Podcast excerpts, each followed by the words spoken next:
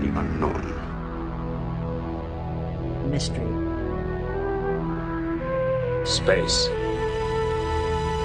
Science! Have fun. Adventure. Suspense. Fantasy. nameless, unreasoning, unjustified terror.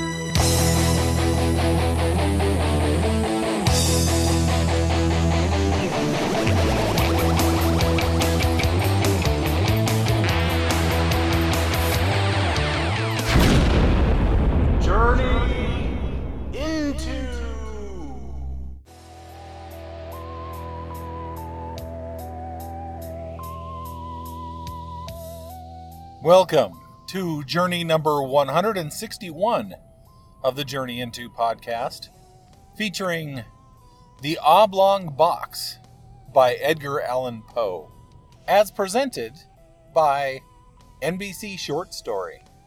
I am your guide on this journey, Marshall Latham, coming to you from base camp in the Treasure Valley. This is our second of two installments in this year's Edgar Allan Poe month. I hope to get this out by the end of January. It may be the very end of January. But regardless of when it goes out, this episode will go out. And it'll officially be part of the Edgar Allan Poe month. And uh, as you know, I'm a fan of Edgar Allan Poe. I enjoy a lot of his works, uh, mostly his stories, but also several of his poems. I've been trying to celebrate for several years here on the podcast. I, I was kind of aping Norm Sherman, who does a Lovecraft month every year on his Drabblecast podcast. And uh, I thought that I could take the opportunity to use my podcast for Edgar Allan Poe. And it's been a lot of fun over the years. Real quick here, before I power up the old Wamp or Dime radio tuner to tune in this old time radio show for you, um, I did want to let you know that this was the winner of a poll that I did over on Patreon, uh, where every month I let the patrons of the Journey Into podcast over on Patreon select which old time radio show that I'm going to run this month. And all the selections this time around were for Edgar Allan Poe stories. Uh, we had, of course, this one, The Oblong Box. It was in a dead heat for a while with an episode from The Weird Circle, which was an adaptation of Ligeia called The Returned, but The Oblong Box won out in a tiebreaker. The other two Edgar Allan Poe stories that were in the running were radio adaptations of The Pit and the Pendulum and The Purloined Letter. As I said up top, this whole time radio show comes to us from NBC Short Story, which was a radio show that ran in the 1950s.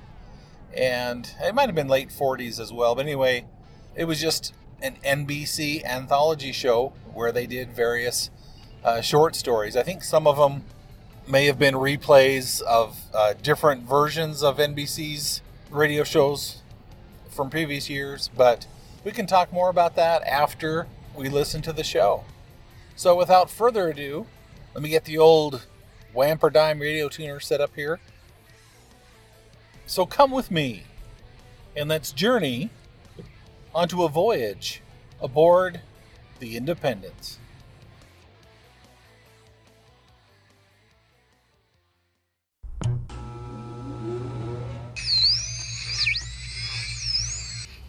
People usually want cute pets. Why would you go on such a hideous one? I am hideous? You are horrifying to look at, yes. But that's a good thing. Oh? When you're ugly and someone loves you, you know they love you for who you are. Beautiful people never know who to trust. Well, then I'm certainly grateful to be ugly. Well, Denham, the airplane's got it. Oh, no. It wasn't the airplanes. It was beauty killed the beast.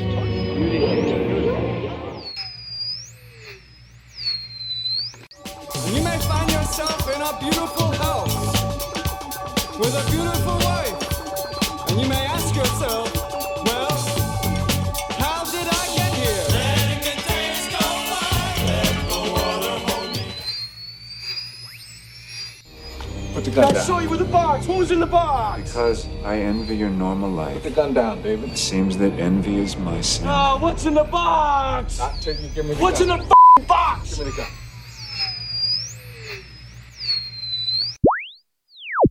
NBC presents Short Story. Today, Edgar Allan Poe.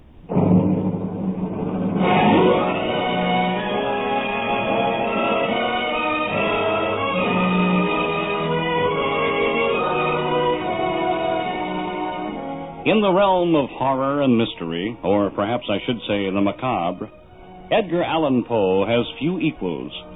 Many are the classic stories he has written in this vein.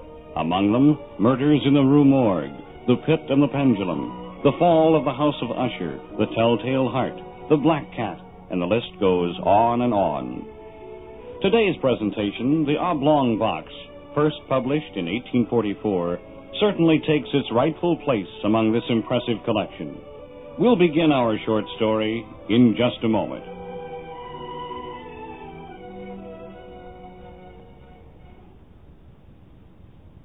And now, The Oblong Box by Edgar Allan Poe. There, Captain. There she is. Envy your dust. Aye. Five aboard. Very well, turn about. We'll drop line and take them on. Ah, sir. Trying by the mainsail. Longboat sighted northeast. Lifelines on up. You make out what ship she's from? Uh, uh, too far, Captain. She's American, though. Aye. Now we'll soon be on 'em. Mate, if the captain's with them, send him up to my cabin. Aye, aye, sir. Taking the mainsail. Easy now, don't run him under. Heave to.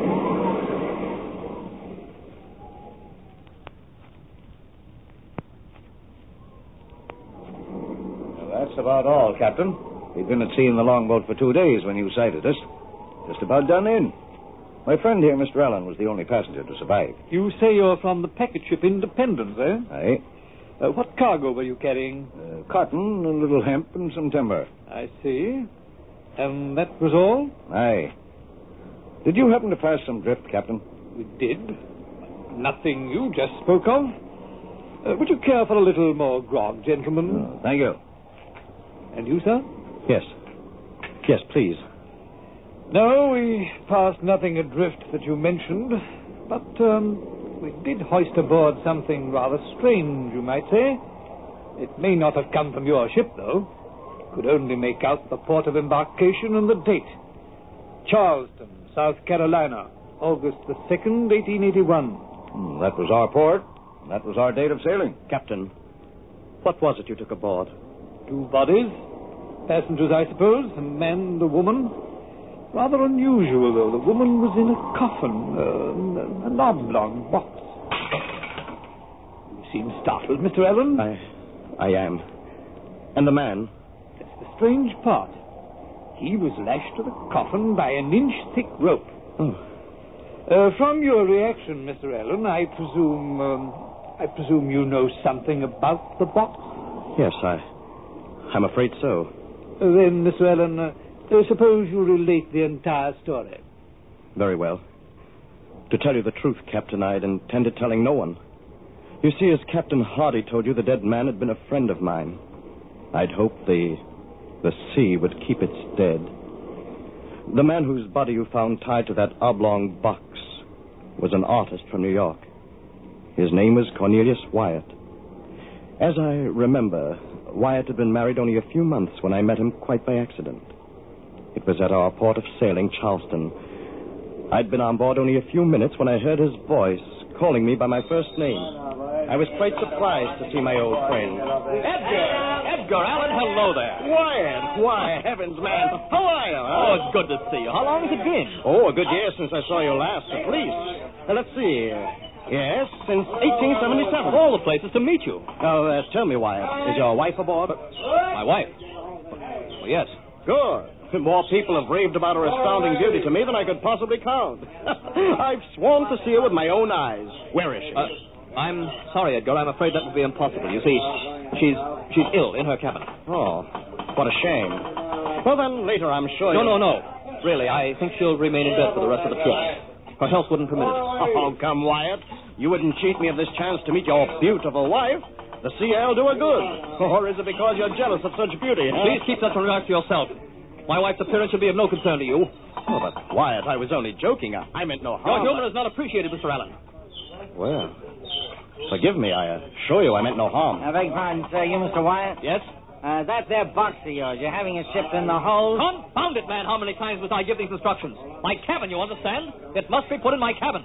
Must I tell the captain himself? Sorry, sir, but there's hardly any room for such a large box in your... I don't care how little room there is. That box will go into my cabin if I have to move it there myself. Well, sir. Sorry, sir. Confounded fools. Must I beg them to carry out my instructions? Is is that the box? Uh, excuse me, Mr. Allen. The clumsy fools may drop it. I'd better watch them. I'll see you later.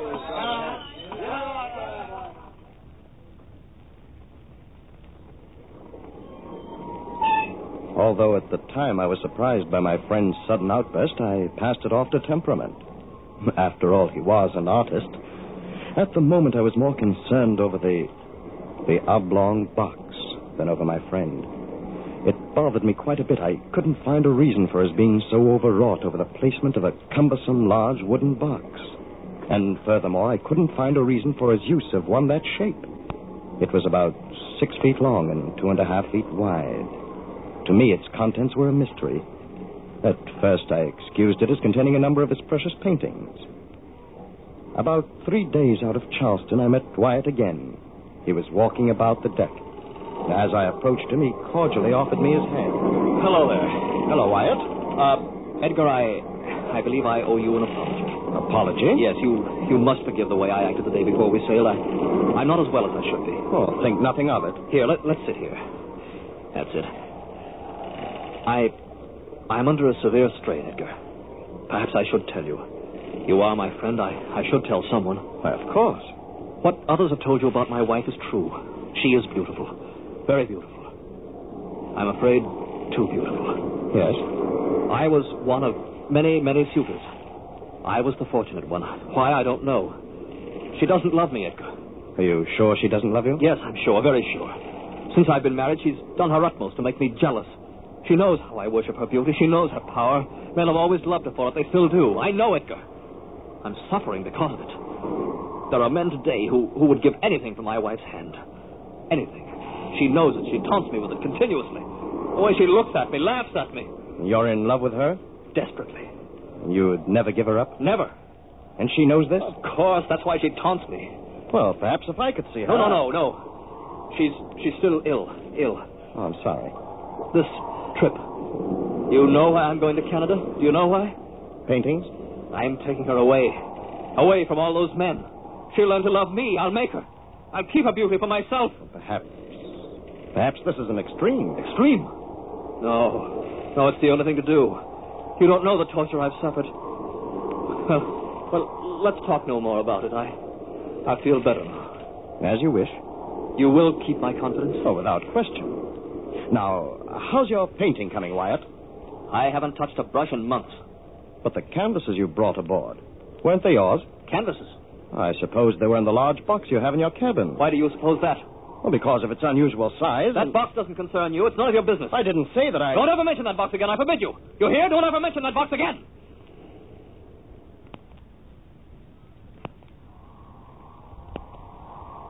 Perhaps I've been too hasty, Captain. Perhaps the man just isn't well physically. Why, the box, it could contain something unimportant. I think I was overly curious, that's all. I, I've known him for a long while, you know. He's always appeared perfectly normal before. And everything's been all right lately? For the past few days, yes, he's been perfectly cordial. And I think perhaps it's best we pass over the entire matter. There's probably some logical, some simple story behind what's happened. Uh, here, more port? Uh, no, no, no, thanks. I think it's best I be getting back to my cabin. Looks as though there's an unhealthy storm brewing along the coast. I'd best get back. Oh, I noticed it getting a little rough. Will it hit us? Mm, can't tell yet. Well, good night, Mr. Allen. Perhaps you'll join me at dinner tomorrow night, eh? Uh, thank you, Captain. I'd be. Listen. What? Shh. I thought I heard. Listen. Again? Nothing. I, I hear nothing. The wind, that's all. The events have made you a little nervous, I suppose. No, wait. I'm sure I heard something strange. Groaning or something from out there. Open the door. It's probably the ship's cat. Captain, here, quickly. The passageway's black. The steward probably took the lantern to. Listen. Again. Hear it? Oh, yes. Yes, I do. It came from the darkness down there to the end of the passageway. Somebody's in trouble. Who has the stateroom at the end of the passageway? I think Wyatt. The first two are empty. Well, come along. Pull your cabin door closed. I'll get a lamp. The darkness is... No, no, I know my way. We may need the darkness. Very well. Uh, take notes. The uh, first two, you say, are empty? Yes. And this one you believe is Wyatt. It should be. I'll stand here a moment. Now listen again. A knocking. Tapping. I'll try this latch. I'll open it as quietly as possible. Hmm, there's no light under the door. Uh, stand back. Easy now. What? Blast it. It's locked from the inside. Well, someone is definitely in there. I'm going to knock. Now listen closely. Someone is in there. You heard it? Hello in there. Is that you, Wyatt? This is Ellen. Anything wrong? Hello there. Huh. No answer. I don't like this. Open the door, Wyatt. It's the ship's captain. I'll be first to break in. Here, help me. Help me as I count three. Go on. One, two. Ready now? Three. Where are you, Wyatt? Wait. There's a lantern by the port. I'll strike a light. Stand here and. Empty. The room is empty.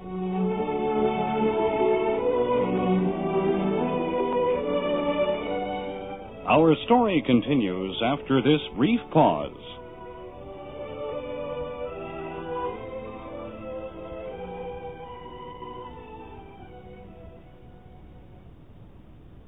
And now, back to today's short story. For a moment, both of us stood there, in the gloom of Wyatt's cabin. We were sure somebody had been there but a moment before. We'd heard them. And now the cabin was apparently empty. The door had been locked from the inside. Nobody could have left the room without our seeing them. Then suddenly Captain Hardy pointed to the right wall of the cabin. There in the dimness of the gloomy shadows. Allen, this cabin and the one beside it are adjoined. Now, let me get the light and see if the adjoining door has been opened. Whoever left, left in a hurry. Here, here, Allen. Give me a hand. I can't reach the lantern. Blast it, Hardy. all right, all right. Just stumbled over this blasted box. My hand. The oblong box. Excuse me, gentlemen. I didn't mean to intrude. Wyatt. May I come in? There's another lamp for the table. Allow me, Captain Hardy. But where did you come from? How did you get into the passageway when There. That's better. Mr. Allen, I have been walking my wife on deck. May I introduce you? Oh, you may come in, Marjorie. Marjorie, this is Mr. Allen, the man who desired to meet you so much, and the captain of this vessel, Captain Hardy. How do you do? How do you do? And now, gentlemen, may I ask the reason for your uh, breaking in? I, uh, we heard a noise, a cry. We thought it was from your cabin. That would have been impossible. There was nobody there. Are you sure? We heard. Of course I'm sure. There was no one here, I tell you. And now, gentlemen, if you don't mind. Uh, Wyatt, before we go, Yes, Mr. Allen? ask your wife to to remove her veil. Marjorie, would you please oblige the gentleman?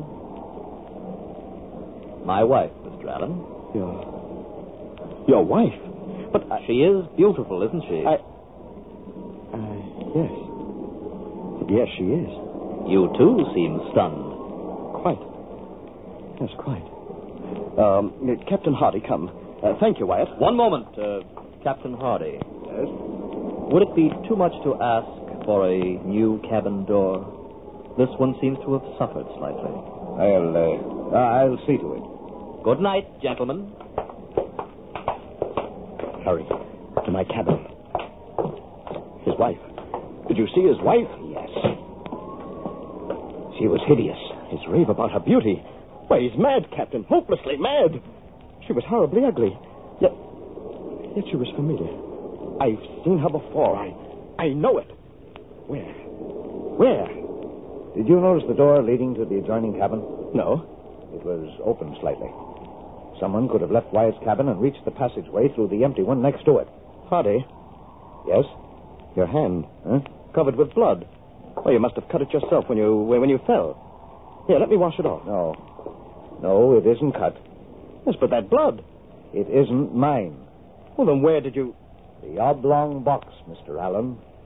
The oblong box.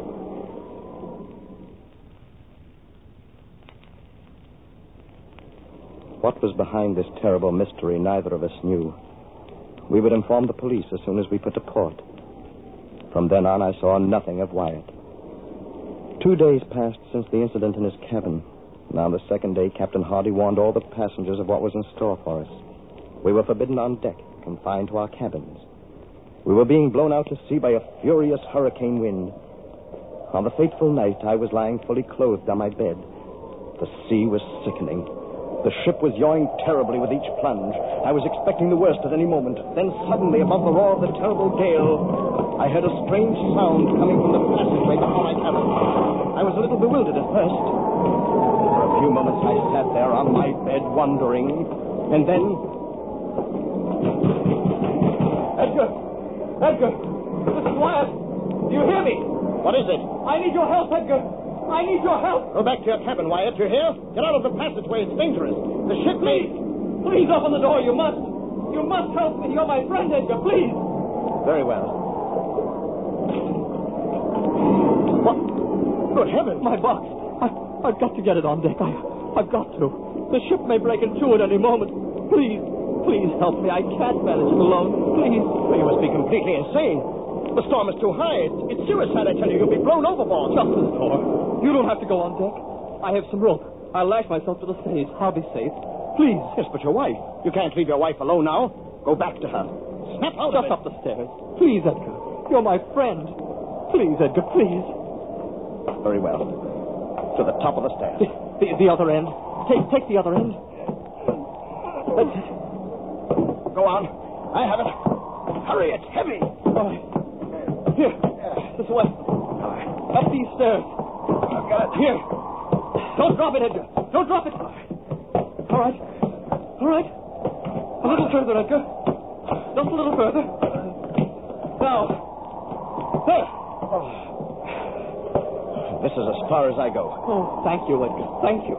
You don't know what this means. Now, go back to your cabin. I can't. I, I must get my box on deck. Then I leave. No, no, please. One other favor. Hold this hatch while I push the box out. I beg you, Wyatt, use your head. The water will swamp us. Listen to it. Please, Edgar, please. Well, then, stand back. I'll open the hatch. I'm not responsible for you, you fool. Hurry! Confound you, hurry! We'll be swamped! For heaven's sake, Wyatt, you'll never make it! Wyatt, watch out! Come back, you fool, come back! I've got to close it! Come back!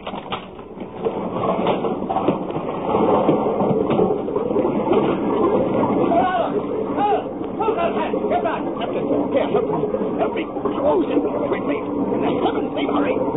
Push.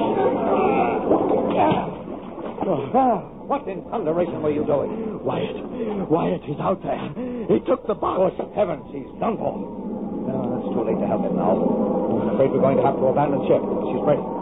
Starboard lifeboat, Edgar. Make for it. Yes, but Mrs. Wyatt, she's below. She'll be killed. I'll get her first. The starboard boat, Edgar. The starboard boat.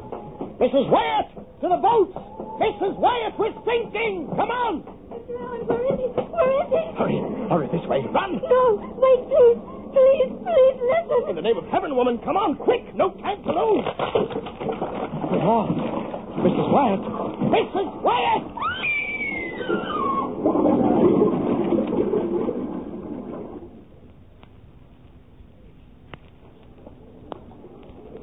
Then suddenly she disappeared before me. Water gushed down the passageway. She was swallowed by it. I struggled forward and made my way to the starboard boat. I jumped for the swinging davit and lowered myself as speedily as possible into the longboat. Captain Hardy joined me with three others of his crew. And then, just as we pushed out from the trembling mass of wreckage, I saw it. Hardy did too. Standing to aft, I saw Wyatt. He was binding himself tightly to the. to the oblong box. He stood there for a moment. I thought, laughing. But in one brief instant, he was gone with the ship. Into the sea. And um, that's uh, that's all. Yes. I see. Uh, would you gentlemen be so kind as to follow me? This should prove rather interesting. This way, gentlemen.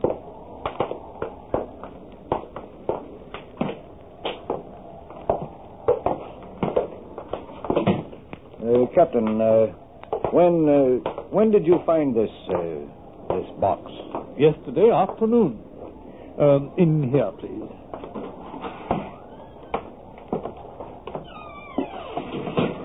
Um, Mr. Allen, hand me that lantern and watch the stairs, please. They're rather sharp here.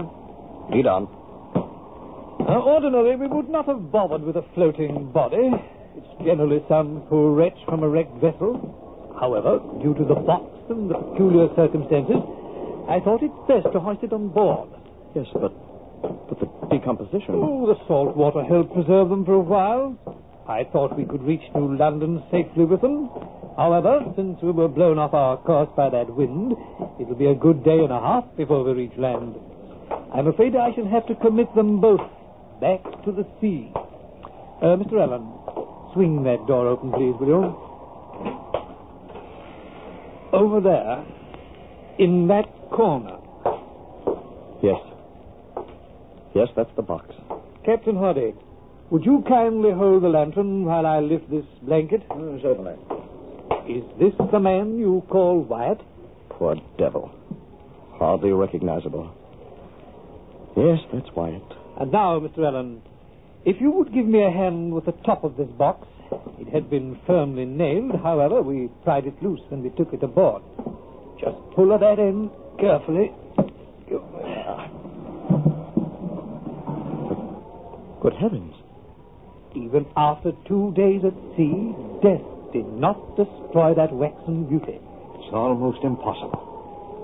Still so beautiful. You notice uh, the wound over the heart. Yes. Mr. Allen, that was the beauty Mr. Wyatt talked of. Why, of course. This must have been his wife.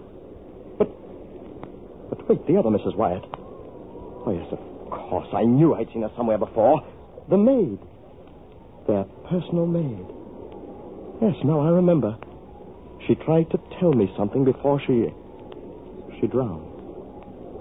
Wyatt murdered his real wife. If only we had done something sooner. Murdered his wife? How could he? Why? Insanely jealous. Terribly jealous. To die with her would be better than to live with her and her beauty. He planned to murder her on that trip when I saw them stowing that box. Remember the groans? She was murdered that night.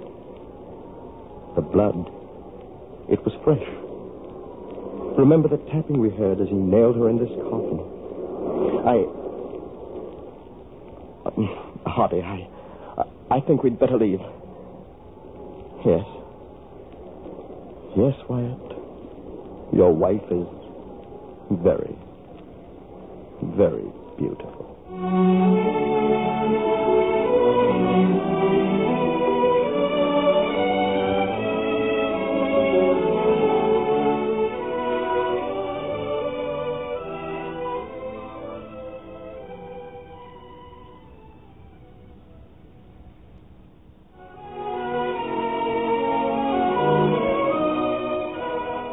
Has been NBC Short Story. Today, The Oblong Box by Edgar Allan Poe. Join us again next time when NBC presents Short Story.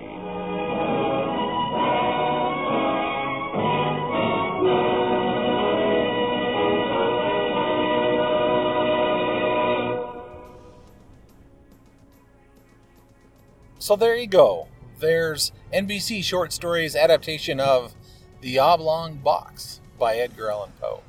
these guys put an interesting twist on the story. I, I'm trying to decide whether I like their ending, their twist on the story better, or uh, whether I like the original story by Edgar Allan Poe better. Uh, the Oblong Box is is a less known story of Poe's, and in a way, it's kind of a straightforward piece. Where for me, there wasn't a lot of mystery. I kind of assumed right away what the oblong box was. In the original story, Wyatt's wife, I believe, had died before they even got on the boat. And him and the captain had made an arrangement. They didn't want to alarm the passengers. And so they registered this large, this oblong box as cargo. But this adaptation threw in the twist that Wyatt killed his wife on the boat and put her in the oblong box. And so he had planned on killing her. That's why the box was in his cabin. and he killed her and put her in there, and there was blood and everything. Wherein Poe's original story, I think his friend caught him, or didn't catch him, but heard him from outside the door weeping. And Wyatt would essentially open up the coffin and look at his dead wife and cry. But NBC Short Story brought in this whole thing where, you know, he had planned to murder his wife. And they brought the captain in as a, a character where he was a he was a character at the end of the story and maybe at the beginning of the story but he wasn't direct it was just this friend of Wyatt's who was seeing all these things and couldn't put it all together and there was a maid who was pretending to be his wife this ugly ugly maid I just thought it was funny. Both the story, I believe, and the adaptation um, comment on how ugly this woman was and how beautiful the, the Wyatt's wife was. And so I thought that was kind of comical. I don't know. Maybe it's just modern sensibilities, but it's just, you know, to describe somebody so hideous or whatever.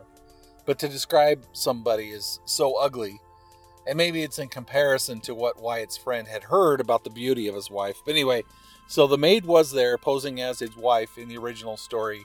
But also in the original story, Wyatt was traveling with two sisters. And I can't remember for sure if it was Wyatt's sisters or if it was his wife's sisters. It might have been his wife's sisters because he was returning his wife to her mother and she was going to be buried there also in the short story, it talks about a smell that came from the uh, box, which I don't know, it kind of gives it away, right? You got this weird oblong box that could fit a human body, and it has a strange smell coming from it. It's a pine box. Uh, so it, to me, as I was reading through the story, it, it was kind of obvious to me what it was. But it was interesting of the the mystery that this friend was trying to figure out everything, and and there were some revelations or whatever. But it was it's pretty much a straightforward story, and I think uh, I was going to look this up, and I'm sorry that I didn't.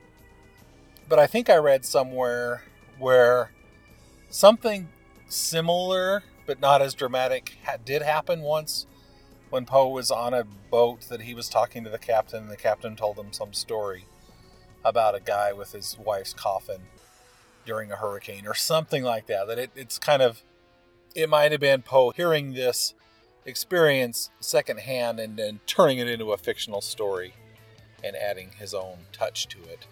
Either way, it's kind of cool.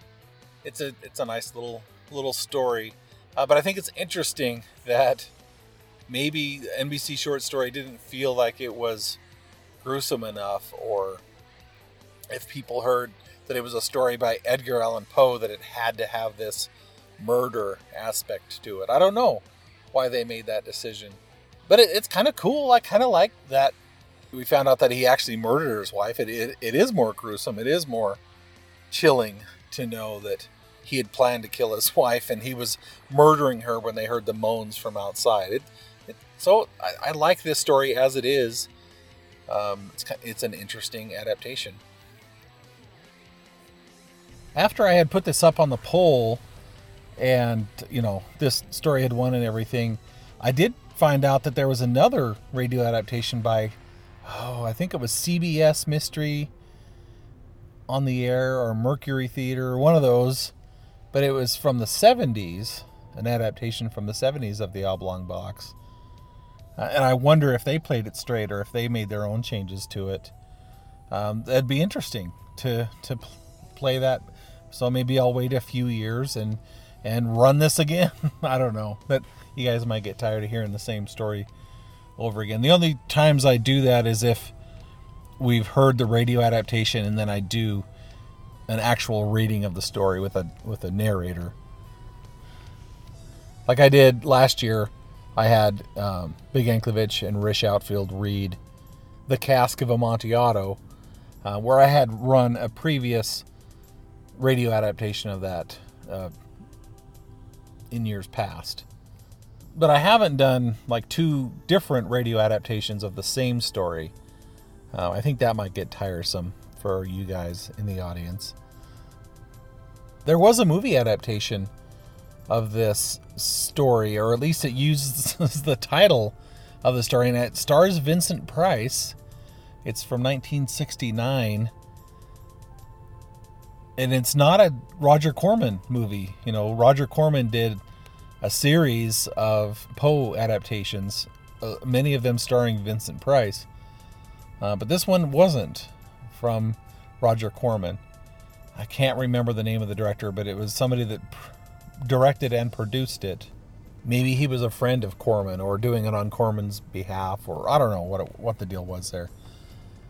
I'd have to go back and look at all those. Um, but by reading the description of the movie, it sounded nothing like that. Like I didn't see anything about a boat or a voyage or anything like that. I'm like, wow, they really took their liberties with that. It sounded more like an adaptation of the premature burial. And I have watched and enjoyed Roger Corman's adaptation of the premature burial. And maybe this other guy, this other director, oh, I should look it up, but I got to get this out, so I'm not going to.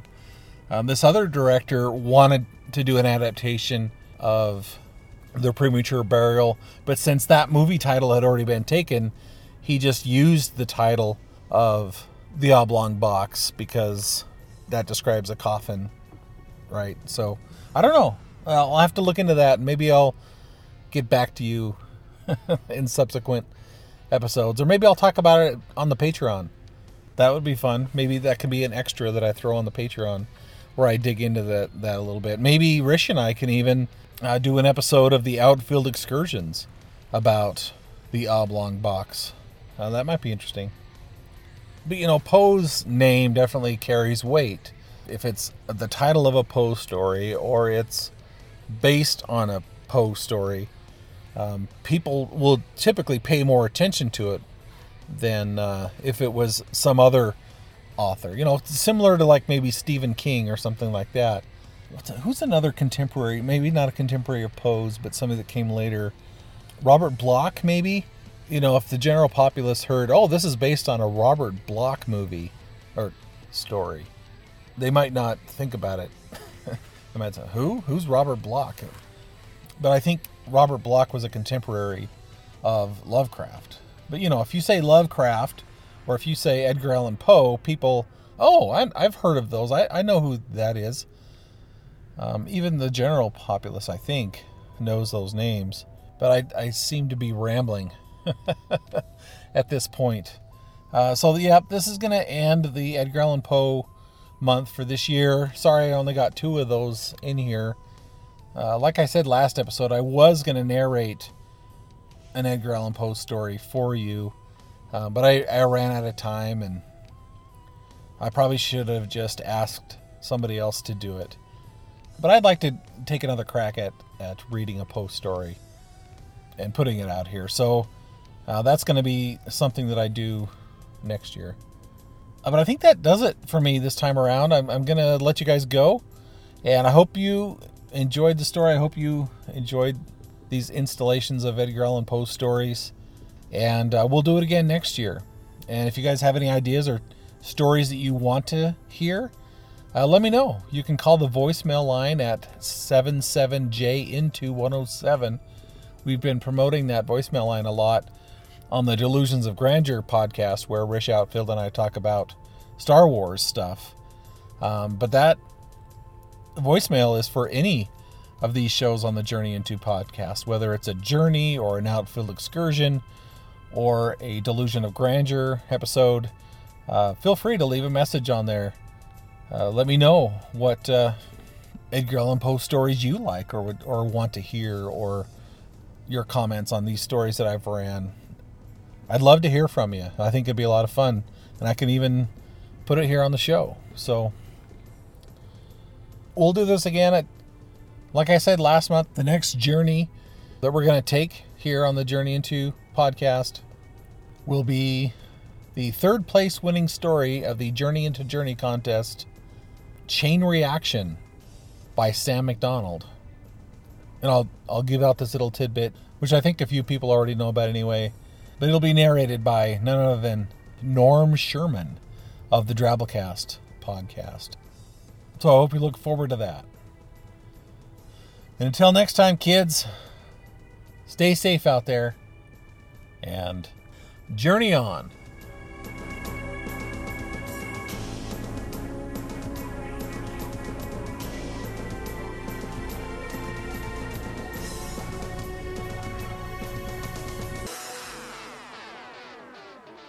You guys should have this Creative Commons thing down by now. Say it with me. The Journey Into podcast is produced under a Creative Commons Attribution, Non Commercial, No Derivative license. This means that you can share this podcast with whoever you would like, but please do not change it or sell it. And let people know where you got it from. The theme music for this podcast is provided by Man in Space.